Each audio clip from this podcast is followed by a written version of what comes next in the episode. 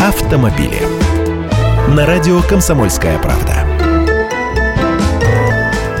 Здравствуйте, я Андрей Гречаник про автокредиты сейчас. В первом квартале 2015 года доля кредитных автомобилей в общем количестве продаж новых машин сократилась вдвое до 20% по сравнению с тем же периодом 2014 года. Такие данные приводит Национальное бюро кредитных историй.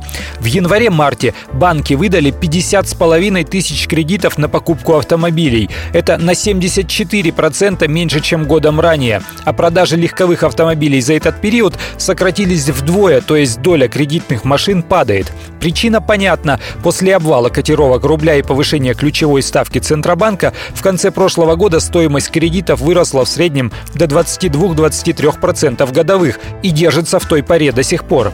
Ясное дело, мало кому захочется брать кредит под такие проценты.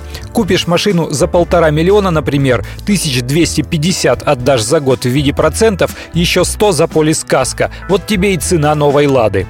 Но падение автокредитования – это еще не все. Одновременно Национальная служба взыскания сообщила о росте в первом квартале просроченной задолженности по автокредитам. Объем плохих долгов вырос на четверть, 25%, и достиг 56 миллиардов рублей.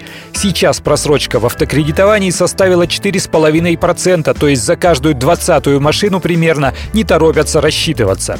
Чтобы поддержать банки, государство с 1 апреля запустило программу льготного автокредитования, но она коснется лишь машин отечественного производства по цене до миллиона рублей. Остальным придется ждать снижения ключевой ставки. Автомобили.